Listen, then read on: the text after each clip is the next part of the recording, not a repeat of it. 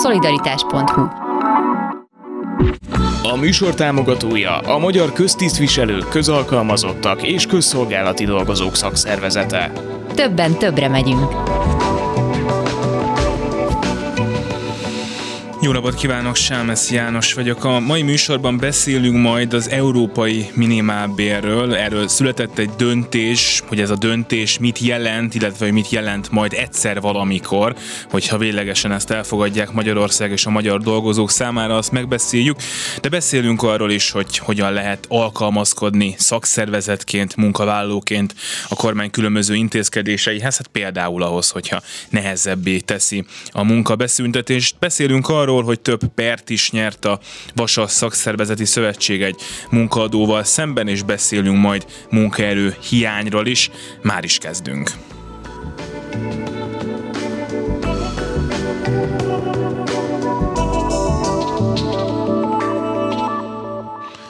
Méghozzá Pogása Zoltán közgazdásszal. Jó napot kívánok! Jó napot kívánok!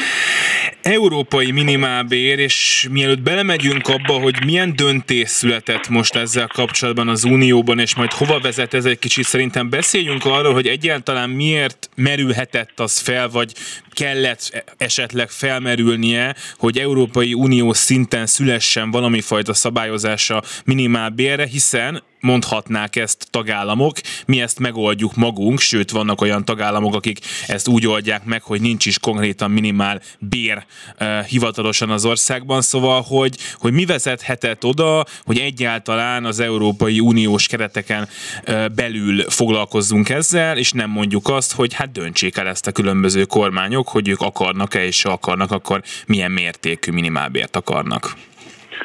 Ugye azt, hogy oldják meg ezt nemzeti keretek között, ezt tulajdonképpen bármire mondhatnánk az Európai Unióban. Úgyhogy amióta az európai integráció folyamata elindult a második világháború után, azóta az egy nagy vita, hogy mely területeken érdemes közösségi szabályozást létrehozni, és mi maradjon meg nemzeti hatáskörben.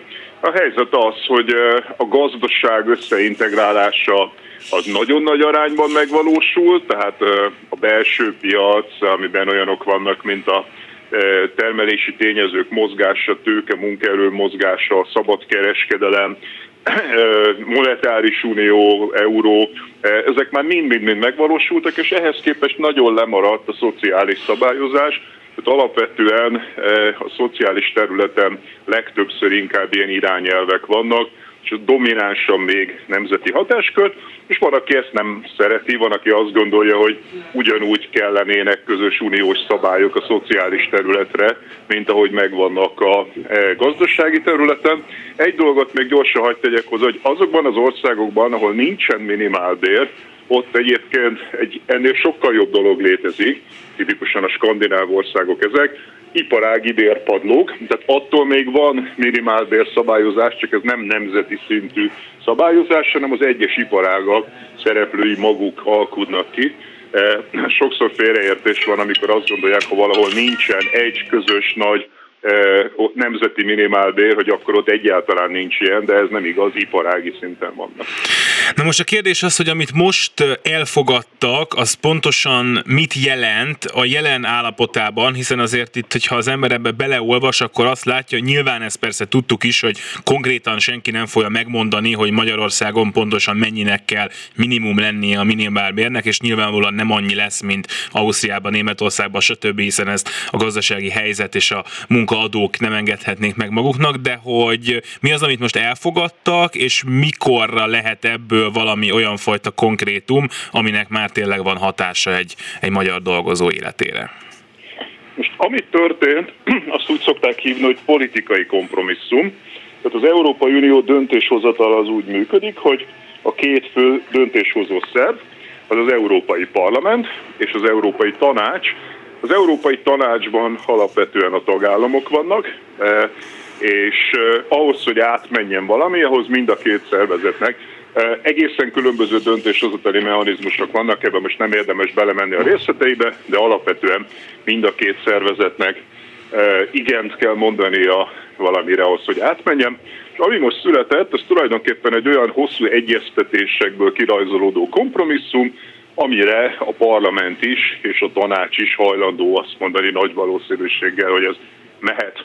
Hogy mikorra lesz valami ebből, azt én így nem tudom, mert nem látok bele, hogy a két szervezetnek milyen a napirendje, de várhatóan a következő egy-két év során akár ez elfogadást nyerhet, és akkor onnantól fogva két évente kell majd az egyes tagállamoknak felülvizsgálnia a, a szabályozást, és ahogy mondta, ez nem arról szól, hogy ugyanaz az abszolút összeg lesz mindenhol az európai minimálbér, hanem ami ebben benne van az az, hogy milyen elvek alapján, milyen módszerrel számítsák ki az adott gazdaság körülményei között az ottani minimálbér, tehát ez sokkal inkább egy módszer, egy elv, mint, mint egy közös szám, eh, de, de ez így, így is egy óriási előrelépés. Ugye, amit itt felszoktam hozni, amikor erről beszélgetek bárkivel, hogy ugye itt az elmúlt években volt Magyarországon egy olyan helyzet, hogy míg a bérek, az átlagbér az, az emelkedett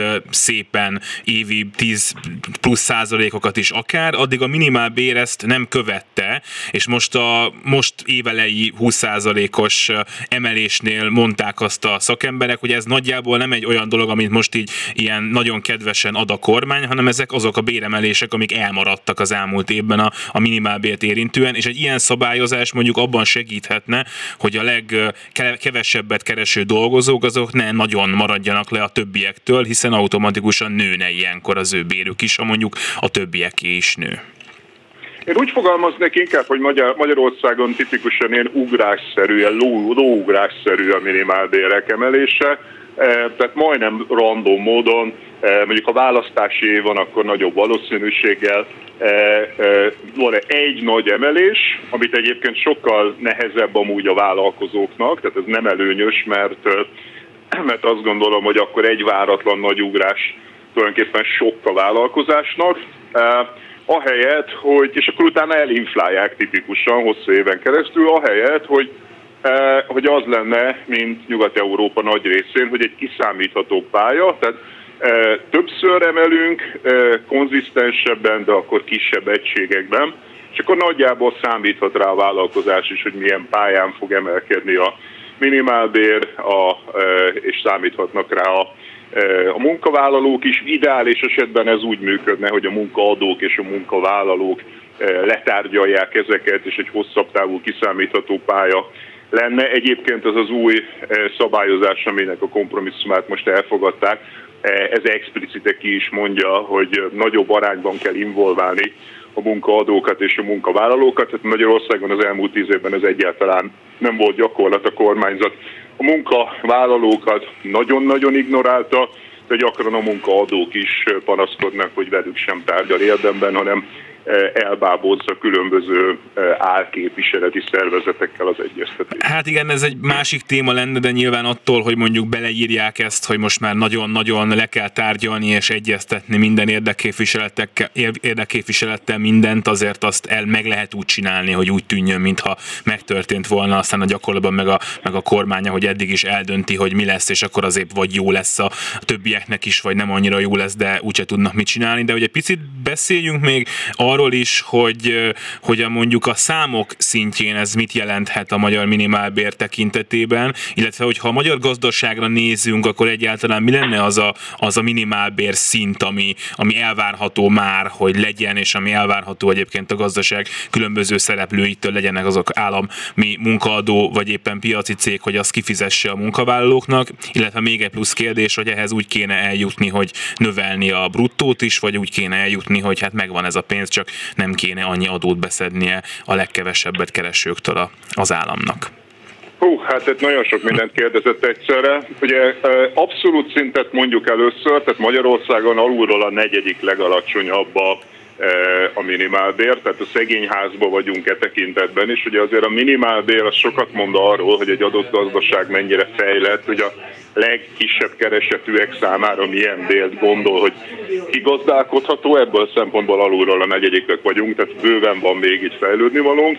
Az elv, amit használ, az alapvetően egy relatív elv, tehát benne van egy olyan, hogy a mindenkori átlagkereseteknek a 60%-a környékén legyen a minimálbér, ami egyébként a az ILO-nak, az ENSZ munkaügyi szervezetének a sok évtizedes követelése. Ezt fogadja be ez a szabályozás, illetve van egy másik elv, ami még egyfajta fogyasztói kosarat használ, eh, ahogy az infláció számolásánál is van egy ilyen kosár, itt is lenne egy ilyen kosár, és ez alapján az árakhoz igazítva eh, állapítaná meg, hogy eh, hogy mi lenne, és ugye még egy része volt a kérdésének, hogy az adó hogyan alakuljon, eh, abban azért elég nagy konszenzus van. Tehát sokat vitázunk azon, mi közgazdászok, hogy hol kéne lennie a minimálbérnek, mi az, ami igazdálkodható lenne, de amiben szerintem nagy konszenzus van, az az, hogy a legalacsonyabb jövedelmeket jó lenne nulla közeli kulcsal adóztatni, ez meg segíteni a foglalkoztatást, tehát egy több kulcsos adórendszerben a legalacsonyabb béreket vagy adómentesen, vagy legalábbis egy nagyon alacsony kulcsra kéne adóztatni. És hát ez nyilván könnyebbség lenne azoknak is, akiknek ki kell fizetnie a minimálbért, hiszen úgy tudna emelkedni a fizetés, hogy az egyébként nem kerül nekik több pénzbe. Persze aztán kérdés, hogy inflálódik és mennyire, de hát erre most már nincsen időnk. Nagyon szépen köszönöm Pogács Zoltán közgazdásznak, hogy itt volt velünk. Minden jót! Minden jót! Szolidaritás és Boros Péter nével az MKK elnökével folytatjuk. Jó napot kívánok! Jó napot kívánok! És az előző beszélgetésben volt arról szó a európai bér kapcsán beszélgettünk, és felmerült az, hogy amikor erről döntöttek az Európai Unió tanácsában, akkor felmerült az is, hogy hát be kell vonni, jobban be kell vonni mindenféle bérekkel kapcsolatos egyeztetésbe mind a munkaadókhoz köthető érdekképviseleteket, mind a munkavállalókhoz köthető érdekképviseleteket, tehát a szakszervezeteket, és és valami ilyesmiről fogunk most beszélgetni, hogy a különböző kormányzati intézkedések, amik, amik megérkeznek, és amik a munkavállalók életét befolyásolják, mostanában a legfrissebb az éppen a pedagógusok sztrájk jogát szabályozó, hát mások szerint ellehetetlenítő törvénymódosítás, szóval, hogy ezek itt Magyarországon hogyan működnek, és hogy mennyire lehet alkalmazkodni ezekhez a kormányzati döntésekhez egy olyan helyzetben, és ez lesz akkor a első kérdésem, amikor nagyon sok esetben egy egy szakszervezet, és hát rajtuk keresztül persze a munkavállaló is nagyjából akkor szembesül ezzel, amikor már ott van a parlament előtt, és, és elfogadnak gyorsan valamit. Hát igen, és ez rendkívül nagy probléma a demokrácia szempontjából, mert azt mondjuk, hogy a képviseleti demokrácia az egy dolog, de a társadalom egyéb szereplői, gondolok itt a civil szervezetekre, szakszervezetekre, egyházakra, és sorolhatnám még azokat az érdekképviseleti szervezeteket, akik mondjuk az önkormányzatok képviselik, azoknak a beleszólási joga hogyan valósul meg egy-egy jogszabály előkészítésében. Az egy dolog, hogy itt a politikai kormányzás idején ez nagyon gyors folyamat, de a másik az, hogy nem intézhető el azzal, hogy föltesszük a parlament írományok közé, és majd lássátok, és mindig böngészétek ezt. Tehát nagyon-nagyon fontos dologról beszélünk, hogyha csak és kizárólag a képviseleti demokrácia része ö, tud megvalósulni, és az van egy ilyen esetben, amikor ilyen nagy a támogatottsága a kormánynak, hogy csak az van, amit én akarok, akkor az már régen rossz, mert a társadalom egyéb szereplőinek a véleménye nem jelenik meg. Tehát ez egy, ez egy zárójeles megjegyzés volt a részemből. De amiről az előbb volt szó, mégpedig az, hogy a, nem véletlenül feszegetik az európai minimálbérügyet, mert ugye ez a társadalmi békének egy rendkívül fontos szegmense, hogy a, a munkavilágában mi a helyzet.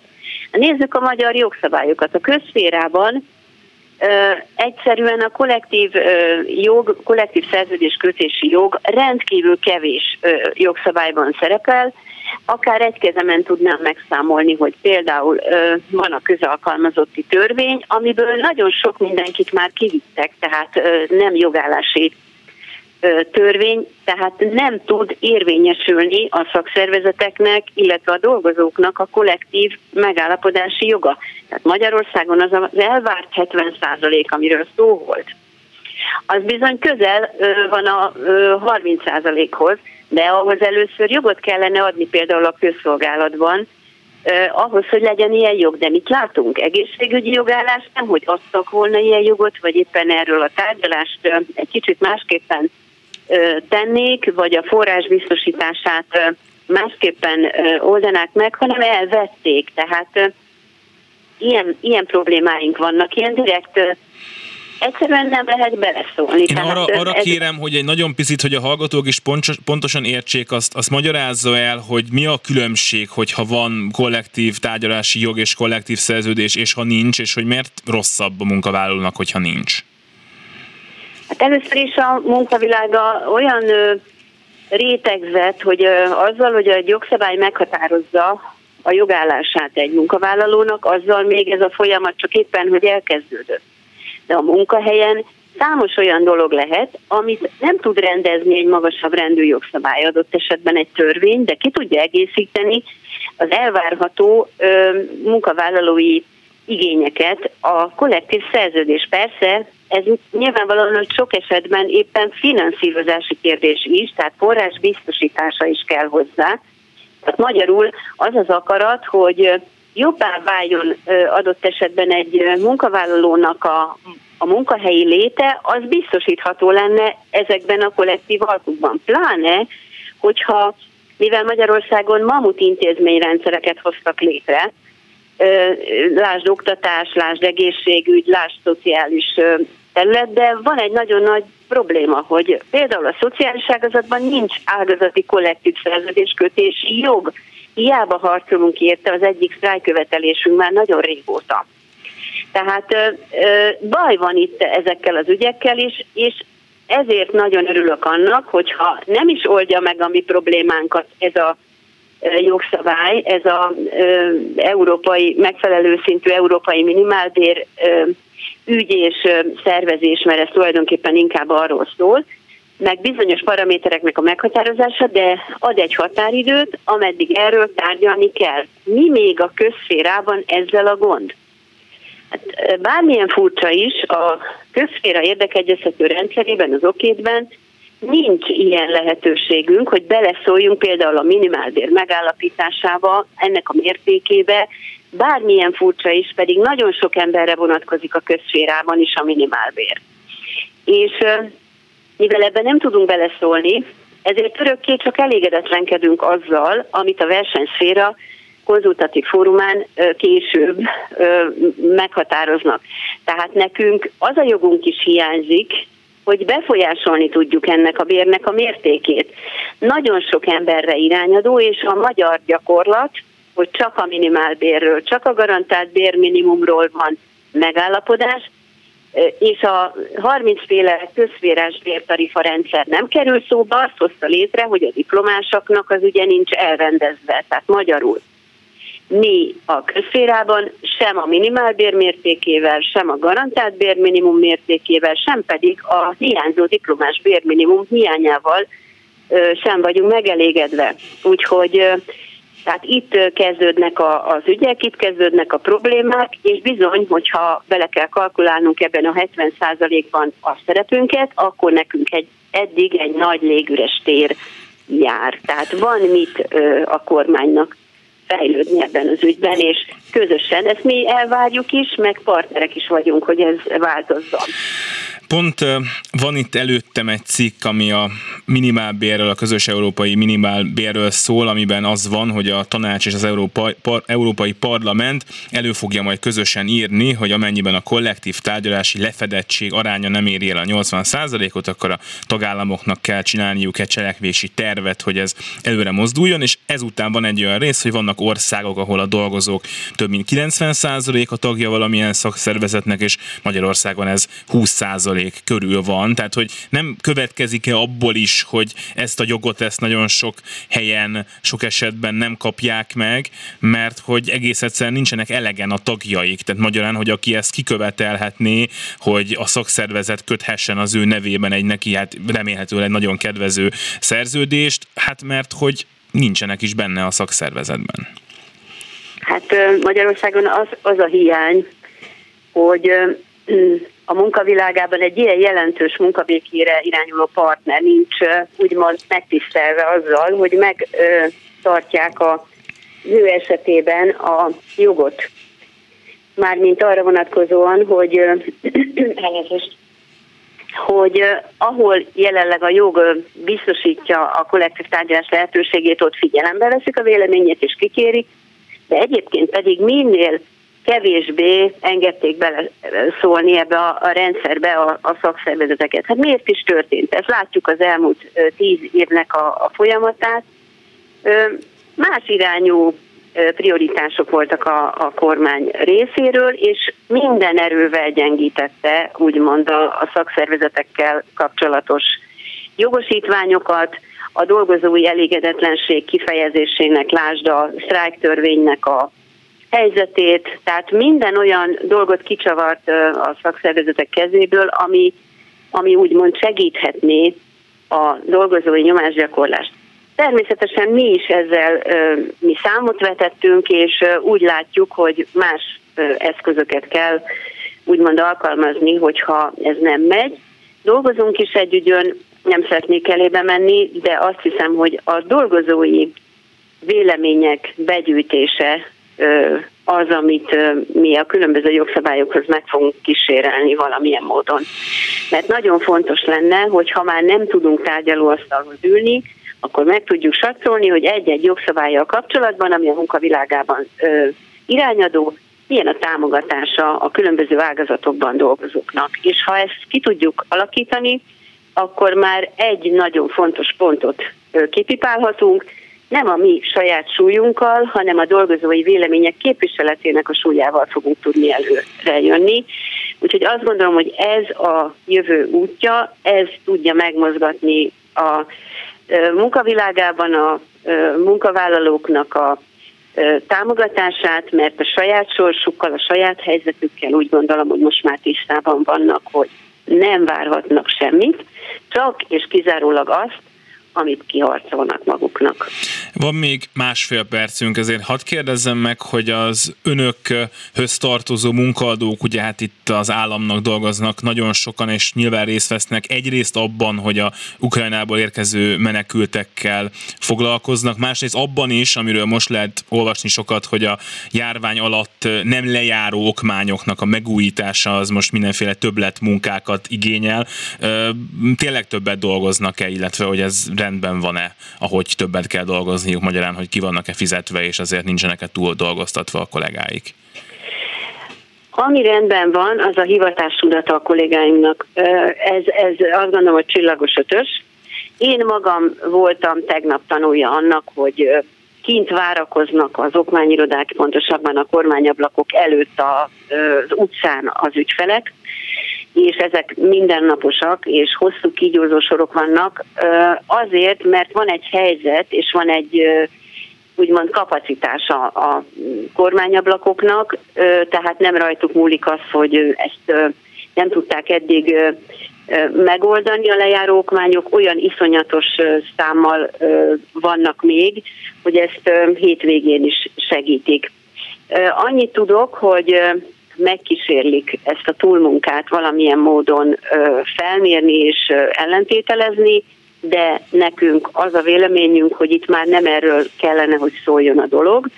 Itt a teljes közférában, beleértve a kormánytisztviselőket, arról kellene beszélni, hogy a várhatóan 700 forintos kenyeret hogyan fogják tudni kifizetni, és a megélhetésüket hogyan tudják biztosítani abban az esetben, hogyha nem lesz záros határidőn belül erre figyelemmel a legfőbb foglalkoztató az állam.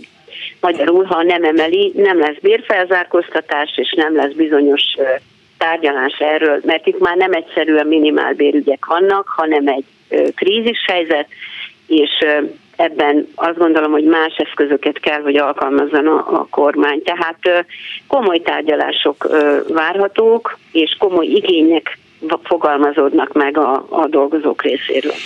Nagyon szépen köszönöm, Boros Péterné, az MKK elnöke volt a vendégünk, minden jót kívánok! Minden jót köszönöm szépen, viszont hallásra!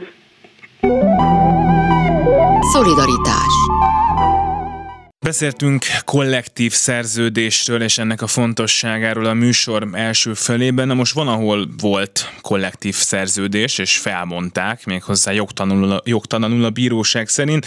Ugyanitt ez a Dunafernél történt, és megint csak a bíróság mondta ki, hogy jogtalanul tiltottak ki szakszervezeti tisztségviselőket. Aki itt van velünk, az László Zoltán, a Vasas Szakszervezeti Szövetség alelnöke. Jó napot kívánok! Jó napot kívánok, üdvözlöm a hallgatókat. Hát ugye itt két ügyről van szó, két pert is nyertek az elmúlt hetekben, és hát nyilván mind a kettő régóta húzódik, hiszen már a másodfokú döntések is megszülettek, úgyhogy most vissza kell mennünk az időben, hogy egészen pontosan hogyan volt itt a sorrend a Dunafernél. Kezdjük talán a kollektív szerződés jogtalan felmondásával, amit, hogyha jól értem, a bíróság is valóban úgy talált, hogy ez, ez jogtalanul történt. Itt, itt mi történt? Történt, és hogyan jutottak el végül oda, hogy a bíróságig kellett menni, és ott aztán nyert az igazság, ahogy azt a honlapjukon írják legalábbis. Igen, hát az történt, hogy ha jól emlékszem, akkor 2019 augusztusában a munkáltató felmondta a kollektív szerződést, amely így még februárig élt, aztán a februári időszaktól kezdve a munkáltató megszüntenek tekintette ezt a kollektív szerződést.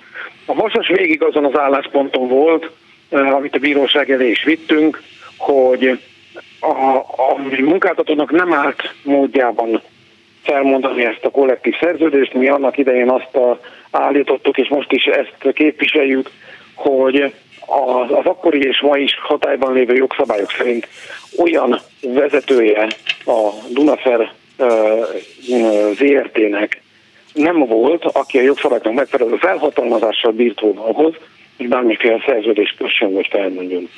E, mi ezt állítottuk akkor, e, a bíróság pedig most már valóban másodfokon jóvá hagyta. Egyébként, bocsánat, egy kollektív a... szerződésbe nem szokták beleírni, hogy az meddig érvényes, és hogy milyen módon újul meg, vagy éppen szűnik meg a hatája? Tehát azt gondolná az ember, hogy erre nem mondhatja egyik fél sem azt, hogy hát mostantól ezt már nem akarom, hogy így legyen, mert hát hisz ez a lényege a szerződésnek, hogy valami fajta ilyen biztonságot nyújtson mind a két félnek, és akkor ebből az is következik, hogy, hogy nem mondjuk fel csak úgy a semmiből. Hát az esetek nagy többségében az az eljárás, hogy maga a kollektív szerződés az határozatlan időre köttetik, szerepel benne egy felmondási idő, tehát hogyha bármelyik fél ki kívánna hátrálni ebből a szerződésből, akkor valamennyi idő az általában fél év szokott lenni, van egy fél éves felmondási idő. Esetleg egyes elemekről szoktunk úgy megegyezni, hogy az bizonyos időszakokra vonatkozik, különböző juttatások, bónuszok, vagy valamiféle extra programok esetében van olyan, hogy csak egy évre szól, vagy csak évvégéig szól, de általában alapvetően maga KS az, az határozatlan idejű, és felmondási ideje van, ez ahogy a Dunafernél is fél év legtöbbször. Hogyan történt, vagy illetve hát a munkavállalókra milyen hatása volt ennek a kollektív szerződés felmondásnak?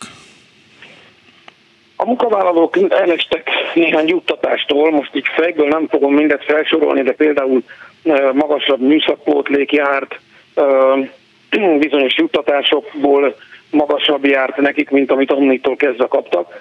Tehát több, több jogcímen is elestek bizonyos jövedelem részektől, juttatásoktól. Hát most ez lesz a nagy kérdés, hogy megkapjuk a bíróságtól a leírt határozatot.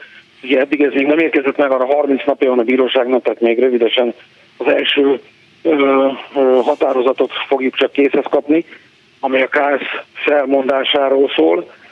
Ha majd ezt megkapjuk és kézben lesz, akkor tudjuk pontosan megmondani, hogy hogyan tovább. Nyilvánvalóan akkor a labda a vasas tér felén fog pattogni, és akkor lépnünk kell a munkáltatók felé, vagy a munkáltató felé. Uh, igazában az, hogy milyen módon lehet ezt rendezni visszamenőleg, ezt majd együtt kell kitalálnunk. Hát ilyen ez a nehézség ebben, mert hát hogyha itt jól értem, és ugye azt mondta, hogy itt gyakorlatilag 2020 elejétől ez a szerződés már nem ér, most 2022 közepe van. Persze elképzelhető, hogy ez a szerződés időközben valahol megszűnt volna, de hát hogyha én ott dolgoznék, és mondjuk kiszámolnám az említett műszakpótlékot, és azt mondanám, hogy nekem hát x százezer, vagy lehet, hogy annál is több pénz járt volna, amit nem kaptam meg, és még mindig ott dolgozok, akkor csúnyán néznék, és hát nyilván a, még a pergyőztes szakszervezettől is azt várnám, hogy hát akkor ezt oldjuk már meg, és akkor ezt kapjam meg valamilyen módon. Egészen pontosan így van, hogy mondja. A tagjaink is nagyon sokszor jönnek, keresnek bennünket ezekkel a kérdésekkel, és mi mindig azt mondjuk nekik, hogy mm, itt a, ami nagyon fontos az egyrészt, hogy kimondta a bíróság azt, amit mi nagyon szerettünk volna, mondjon ki egy bíróság, hiszen ez a munkavállalók jogairól, a jogainak védelméről, az igazukról szól. És nagyon nehéz volt ennyi időn keresztül folyamatosan elhinni, hogy ezt célba lehet juttatni. Eljutunk odáig, hogy egy magyar bíróság ezt kimondja, de megtörtént. Ez egy nagyon-nagyon fontos eleme a történetnek, és ez más helyzetekben, más munkáltatóknál is nagyon sok munkavállalóra néz a Magyarországon, ez egy fontos, nagyon fontos üzenet. Aztán, hogy innétől kezdve hogyan tovább, mi ebben türelmet kérünk a dolgozóktól, ami tudom, hogy a legvégesebb, hiszen már jó ideje türelemmel vannak, de olyan megoldást kell találnunk, amelyik, amelyiket ők majd fél év múlva, egy év múlva is azt fogják mondani, hogy ez rendben volt. Tehát nem szabad fejjel a falnak futni, a, az, hogy a vasas, amit képviselt eddig, az meg, megáll a jogtalaján. Az, hogy a vasas, amit képviselt eddig, az egyébként egyértelműen a munkavállalók igazságérzetével egyezik, és a munkavállalók érdekét képviseli, ezek most már egyértelműek. Tehát ez nagyon fontos csomópont volt. A, a, konkrét esetnek a rendezését azt nagyon megfontoltan, nagyon kiszámítottan kell tovább vinni, mert hogy azt akarjuk, hogy mint hogy a dolgozók is ott helyben, hogy ez a, ez a cég ez minél tovább adjon, minél több embernek minél jobb munkahelyet. Pont azon gondolkodtam, hogy van egyszer ennek a történetnek egy ilyen nagyon pozitív üzenete, tehát mi szerint a munkavállalók jogait a jogállam megvédi, és akkor a bíróságon el lehet jutni oda, hogy azt kimondják, hogyha valami nem volt tisztességes, nem volt jogszerű, és ez nyilván egy, egy jó üzenet minden olyan esetben, amikor az ember azt érzi, hogy vele szemben egyébként jogsértően jár el az ő munkaadója, és azt fontolgatja, hogy menjen el, el bíróságra, vagy ne menjen, de közben pedig van egy olyan üzenete is, hogy még egy győztes per után is ott vannak, hogy hát a fene se tudja, hogy mi fog történni, és hát ott van az, hogy ott vannak dolgozók két éve valamilyen hátrány érte őket, és most nyilván ez most éppen lehet, hogy egy kisebb anyagi hátrány, de nyilván történhet egy olyan típusú jogsértés is, amikor mondjuk valaki elveszíti az állását, és, és évekig mondjuk nem tud pénzt keresni, vagy nem annyit, vagy nem ott. Szóval, hogy azért ez rámutat arra is, hogy, hogy iszonyú nehéz képviselni a, a munkavállalók érdekeit, és iszonyú nehéz még akkor is is hát valami elégtételhez jutni, hogyha egyébként a igazság meg a jog is az ember mellett van. Így van, nagyon fontos, amiket ön most itt elmondott, és ez azért is nagyon fontos, mert sokszor két munkavállaló ugyanazon a munkahelyen sem pontosan ugyanúgy látja a saját érdekét. Tehát nekünk arra is figyelemmel kell lennünk, hogy, hogy a jelen pillanat, meg mondjuk a közép-hosszú távú jövő, az mit mutat, és hogy egyébként az érintettek mit gondolnak róla. Egy biztos. Nagyon sokan azt mondták már egy-két év pereskedés után, hogy nincs értelme. Rálegyintettek. Ez megmutatta, ez a bíróság ítélet, illetve ítéletek most már megmutatták, hogy igenis van értelme.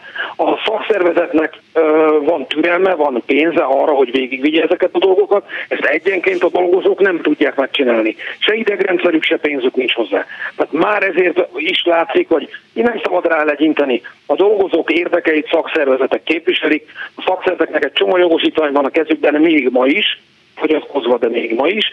Reméljük, hogy ez majd egyszer megfordul ez a trend, és egyre több joga lesz a szakszervezeteknek, de igenis, hogy ezekkel kell és lehet érni, és szükséges azt látni, hogy ha munkavállalók összefognak és szakszervezetbe állnak, akkor sokkal több mindent elérnek, még ha lassabban is, még hogyha körülményesen is, mint egyenként. Tehát ez azt mutatja, hogy dolgozóknak igenis élő jogaik vannak, és igenis azt lehet képviselni, és a most ezt jól csinálja. Amire szerintem nagyon büszke, tehát ezek a mi kollégáink, a mi embereink, a mi ügyvédeink, tehát én nagyon büszke vagyok rájuk, végig csinálták úgy látszik, hogy bizonyos pontokon a célhoz közel vagyunk. És hát van itt egy másik bíróság ítélet is, ami pedig már a szakszervezetek jogait érinti, és ilyen formán szintén fontos, ha más miatt is fontos, miszerint önöket kitiltották a Dunafer területéről, és hát ezt nem a Dunafer tette meg, tehát nem a munkaadó, hanem a városnak a, a jegyzője, és hát erre mondta most azt a bíróság, hogy ez így nem volt rendben, csak nagyon röviden, ez mennyire egy ilyen jellemző történet, hogy azt mondja egy munkaadó, hogy ide ugyanaz szakszervezeti tisztségviselő be se jöjjön, illetve hogy hát egyáltalán mennyire lepődtek meg akkor, hogy ez így megtörtént, és, és mennyire, mennyire oké okay az, hogy most akkor így két év múlva, vagy majdnem két év múlva megint csak azt mondja a bíróság, hogy hát ez nem szabadott volna. Az, hogy a munkaadók egy része nem szívesen látja a szakszervezeti képviselőket a területén, ez nem ritka. Különböző technikákkal igyekeznek elérni ezt. Emlékszünk a Suzuki esetére, aki egyből kirúgta a diktárt. Látjuk, látunk olyan helyzeteket, amikor a munkáltatók felkennek más szervezeteket, például az üzemi tanácsot felkenik olyan nem létező jogosítványokkal, ami csak a szakszervezetnél létező jogosítvány, és akkor kijelenti felénk nézve, hogy lám, lám, nekem van már egy munkaügyi kapcsolati partnerem, az üzemi tanács, én vele meg tudok állapodni, de hát a törvény nem ezt mondja. Tehát igenis ezzel sokszor szembesülünk. Ilyen nyers módon, ahogy a Dunaferné történt, ilyen nyers módon nagyon ritka. Tehát én magam személyesen két helyen éltem meg eddig, hogy, hogy nem engedtek be egy gyárba, nem, bocsánat, három helyen nem engedtek be egy gyárba. Ez nagyon-nagyon ritka, ez egy igen-igen nyers és durva megsértése a törvényeknek. A fontos ebben is az, hogy meddig teheti meg. És ez most már megint példa lesz és üzenet lesz nagyon sok munkáltatónak, hogy lám-lám, a végén ki fog derülni, hogy ez nem volt jogszerű. És ez nem marad következmények nélkül. Tehát én, én azt gondolom, hogy ezt kell most is szem előtt tartanunk, hogy itt most a, nem csupán, és a csupán az idézőjelben értendő, nem csupán a Dunaferben működő vasas szakszervezet tisztségviselőjének a jogairól volt szó hanem Magyarország több mint 200 munkahelyen működő vasas, meg az összes többi munkahelyen működő egyéb más szakszervezetek jogairól szó van, amikor egy ilyen ítélet megszületik. És ezeket igenis, hogy meg kell mutatnunk országnak, világnak, tessék megnézni, hogy a jog az egyértelműen azt mondja, amit mi is mondtunk, be kell engedni oda a munkavállalók képviselőit. Akkor is, ha csak egyetlen egy munkavállaló van ott benn, akkor is be kell oda engedni és amíg ezeket az alapkérdéseket végig tudjuk vinni, van hozzá erőnk, van hozzá energiánk, és vannak hozzá szakembereink, addig azért valamiféle védelmet, valamiféle jogot, és ezzel, bocsánat, nem tudok most jobbat, valamiféle méltóságot mégiscsak adunk a dolgozó embereknek, akik a vállukon viszik ezt az országot, akármilyen nehéz is éppen a gazdasági helyzet, vagy annál még nehezebb. Ezek a dolgozó emberek, akik dolgoznak, értéket teremtenek, adóznak, fogyasztanak, eltartják a, a kisipart maguk körül, ők nagyon-nagyon fontosak ennek az országnak. Ő nekik ez méltóságot egy ilyen ítélet. Nagyon szépen köszönöm. László Zoltán, a Vasas Szakszervezeti Szövetség alelnöke volt itt velünk. Minden jót kívánok! Viszont hallásra! Szolidaritás és hát ha már arról beszéltünk itt az előbb, hogy mennyire fontosak a munkavállalók Magyarországnak, akkor most beszéljünk arról, hogy mennyire hiányzik nagyon sok munkavállaló Magyarországról, a magyar cégeknek, a magyar gazdaságnak, és akivel erről beszélni fogunk, az Berta Péter, a VHC csoport ügyvezetője. Jó napot kívánok! Jó napot kívánok! Volt egy szakmai rendezvényük a Német-Magyar Ipari és Kereskedelmi Kamarával közösen, ahol nagyon sokat beszéltek arról, hogy a külföldi munkavállalókat hogyan lehet Magyarországra hozni, és itt munkát adni nekik. Azért ez most már az elmúlt években is egy nagyon sokszor felmerülő helyzet volt, a munkaerő hiány, és ennek a különböző megoldási módjai, és hát ugye a Covid egy kicsit ezt keresztbe törte lévén, hogy jóval kevesebb munkaerőre is volt szükség, nem is lehetett utazni, nyilván sokkal nehezebb lett volna. Ez most visszatért teljesen? Tehát a munkaerő hiány és ezzel együtt az a probléma, hogy máshonnan kell munkaerőt hozni Magyarországra, ez újra itt van velünk, és teljes erővel akadályozza úgymond a magyar gazdaságnak a e, teljesítményének a növekedését, meg általában a cégeknek a dolgát?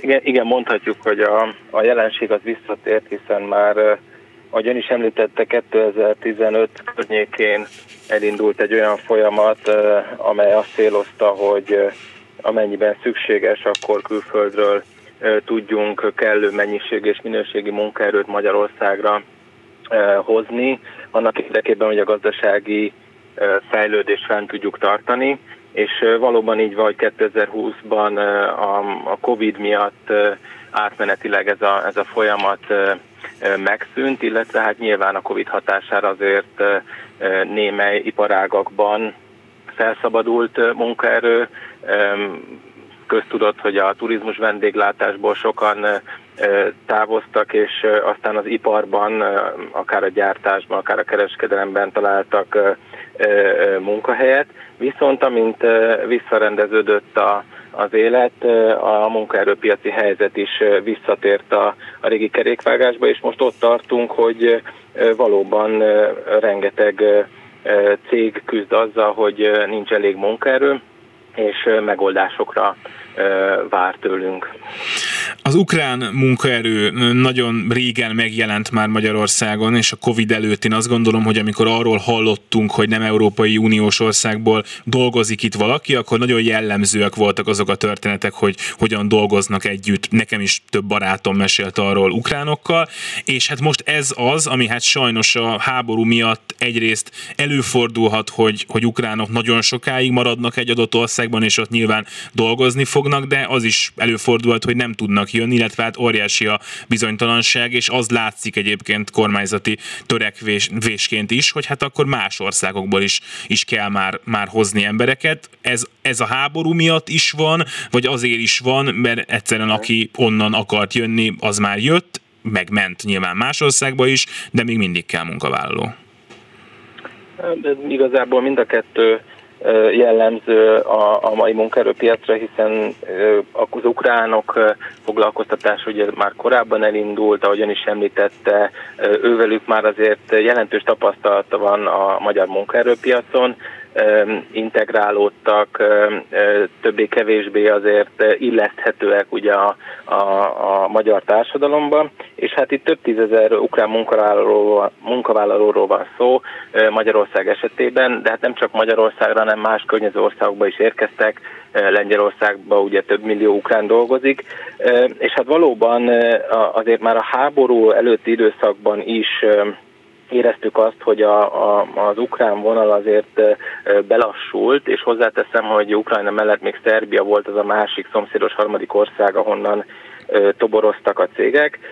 Mindkét vonal belassult, hiszen más országok is toboroztak ezekben a, az országokban, és ezért indult el egy olyan folyamat, amely új országoknak a könnyített eljáráshoz való hozzácsatolását eredményezte hiszen továbbra is szükség van a, az ide települő beruházások és az itteni fejlesztések miatt a, a jó munkaerőre. Mennyire nehéz egy cég dolga akkor, amikor, amikor harmadik országból érkező munkavállalókat szeretne foglalkoztatni? Gondolok itt nehézségként nyilván arra is, hogy őket el kell juttatni Magyarországra, ez a toborzási folyamat nyilván nem egyszerű, meg költség is, de gondolok arra is, hogy őket itt egyrészt integrálni kell, az, ahogyan is mondtam, másrészt nyilván, hogyha már jöttek, akkor szeretnék minél tovább itt tartani őket, és az sem biztos, hogy olyan egyszerű.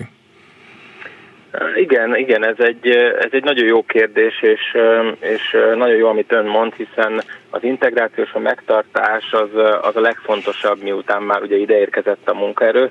De hozzáteszem, hogy a cégek is általában egy folyamat végé jutnak el oda, hogy külföldi munkaerőt szeretnének foglalkoztatni, hiszen elsősorban a magyar helyi munkaerőt, aztán, hogyha helyben már nincs, akkor próbálnak távolabbi megyékből, távolabbi országrészből magyar munkaerőt toborozni, viszont hogyha már nincs más lehetőségük, akkor mennek a külföldi irányába, hiszen azért a a külföldi munkerőnek a foglalkoztatása az, az jelentős előkészületeket igényel, ugye fel kell készíteni a meglévő dolgozókat arra, hogy olyan emberek jönnek dolgozni az adott gyárba például, akik már nem fognak magyarul beszélni, ugye a munkautasításokat kétnyelvűsíteni kell, tehát érzékenyíteni kell a, a, a többi munkavállalót arra, hogy külföldiek jönnek a gyárba, és emellett nagyon sok szervezési dologgal jár, amit általában mi szoktunk a, a partnereinknek elvégezni, a szállástól az utaztatásig, és hát egyáltalán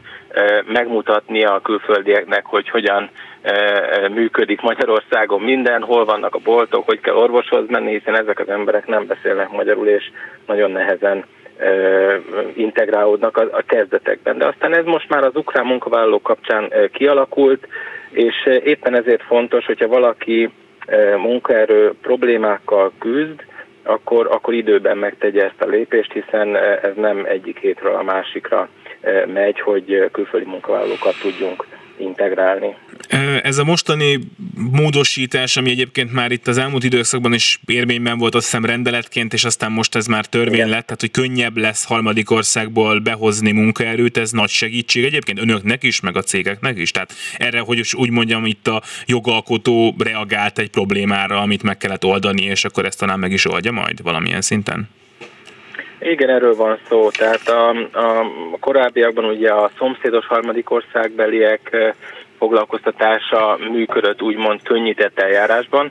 Ez azt jelenti, hogy a hosszú, akár hónapokig tartó foglal, vagy engedélyezési folyamat az lerövidül akár 10-15 napra. Ugye a szomszédos harmadik országbelieknél az utazás sem volt probléma. Ugye a mostani új országoknál is hasonló a, a teszt, tehát hogy könnyített eljárásban lehet az engedélyezési folyamatot megtenni, de itt már olyan országokról van szó, mint Fülöp-szigetek, Indonézia, Kazasztán, Mongólia, vagy akár Vietnám, amelyek ugye messze távol vannak és ezeknél az országoknál az ottani országban történő ügyintézés, az utaztatás, az előszelekció, a kiválasztás, az egész folyamat az azért 10-13 hetet igénybe fog venni. De ez még így is sokkal gyorsabb, mint mondjuk egy eddig a könnyített eljárás előtti akár több hónapig vagy fél évig tartó folyamat. Tehát hozzáteszem, hogy ahhoz, hogy ezekből az országokból lényegi segítség tudjon érkezni munkaerő piaci oldalról megközelítve, ahhoz igen, ez egy szükséges lépés. Akiket ilyen nem könnyű módon, de ide tudnak hozni, és itt elkezdenek dolgozni, nem tudom, hogy erről mennyi tapasztalata van, ők mennyire, me, mekkora esélye maradnak itt aztán évekre Magyarországon, vagy egyáltalán meddig maradhatnak ők itt, és mekkora az esélye annak, hogy már itt vannak az Európai Unióban, és akkor egy idő, idővel elkezdenek nyugat felé orientálódni, hogy akkor ott mondjuk dolgozzanak még jobb pénzért, még jobb körülmények között. Mindenképpen cél kell, hogy legyen, hogy ezeket a távolról érkező munkavállalókat megfelelően integráljuk, és segítsük olyan beilleszkedési programokkal, akár a társadalomra nézve, vagy akár az adott vállalatra nézve, ami itt tartja őket, hiszen a munkáltatónak is az a célja, hogy hosszú távon itt maradjon a munkaerő. Nyilván egy, egy ilyen engedélyezési folyamat az egy nagy, nagyon kontrollált folyamat, tehát ezt hozzá kell tenni, hogy itt, aki ide érkezik Magyarországra munkavállási céllal, ő csak egy adott munkahelyre kap munkavállalási engedélyt, és ehhez kapcsolódik az ő tartózkodási engedélye is. Tehát adott esetben, ha ő felmond úgy dönt, hogy nem dolgozik itt tovább, akkor el kell, hogy hagyja az országot, vissza kell utazni a hazájába, és másik engedélyezési folyamatot kell elkezdenie mondjuk egy másik országban. De hozzáteszem, hogy országonként ez a szabályozás más és más Európában. Vannak természetesen olyan országok, ahol már dolgoznak ezekből az országból érkezett munkavállalók, tehát Magyarország azért nem egy kivételes ország, ahol most ez elindul, csak annyi, hogy Magyarországon most ez egy könnyített folyamat lesz. De mindenképpen az kell, hogy legyen a cél, hogy a munkavállalókat itt tartsuk, hiszen akkor, akkor hozhat igazi hozzáadott értéket a magyar munkaerőpiacon. Megint csak nem tudom, hogy erről mennyi a tapasztalata, de azért amikor jönnek külföldről munkavállalók, akkor akár még szakszervezetek is, de hát, de hát más már itt dolgozó munkavállalók is szoktak panaszkodni, hogy hát milyen nehéz velük, meg hogy egyébként majd ők jönnek, és kevesebb pénzért ugyanazt a munkát elvégzik, mert hát hiszen örülnek nyilván, hogy sokkal jobban tudnak keresni, mint abban az országban tudtak, ahonnan jönnek. Tehát, hogy a kérdésem arra vonatkozik, hogy az itteni dolgozók számára mit jelent az, hogyha jönnek külföldről munkavállalók, mert hát akár pozitívumként jelentheti azt is, hogy kevesebbet kell túlórázni, mert nem lesz akkor a munkaerőhiány a cégnél, de, de mi erről a tapasztalata? Igen, ez egy nagyon fontos kérdés, hiszen amikor arról beszélünk, hogy külföldi munkavállalók érkeznek az országba, akkor jogosan teszi fel bárki a kérdés, hogy mi lesz a magyarokkal, hiszen a magyarok Magyarországon vagyunk, és számunkra is ez a legfontosabb, hogy a magyar munkavállalóknak megfelelő állásuk legyen.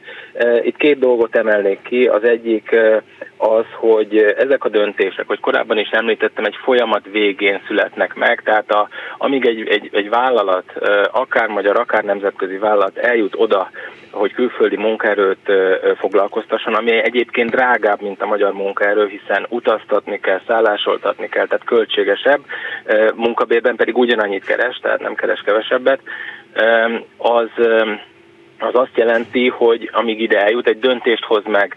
És ez a döntés általában egy, egy kényszerpálya, és, és a vállalatok, amikor ezt a döntést meghozzák, akkor Magyarország mellett teszik le a, a, a voksukat, hogyha nem lenne flexibilis a munkaerőpiac, és nem tudnánk ezeket a munkaerőigényeket kiszolgálni, akár külföldről, akkor egy-egy vállalat dönthetne úgy, hogy más országba telepíti a gyártását, és ezzel magyar munkahelyek kerülnének veszélybe. Tehát én azért tartom fontosnak, hogy ezt igenis el kell mondani a magyar munkavállalóknak, érzékenyíteni kell őket, hogy ez az ő érdekük is, hogy egy adott cég a munkaerő problémáját megtartsa.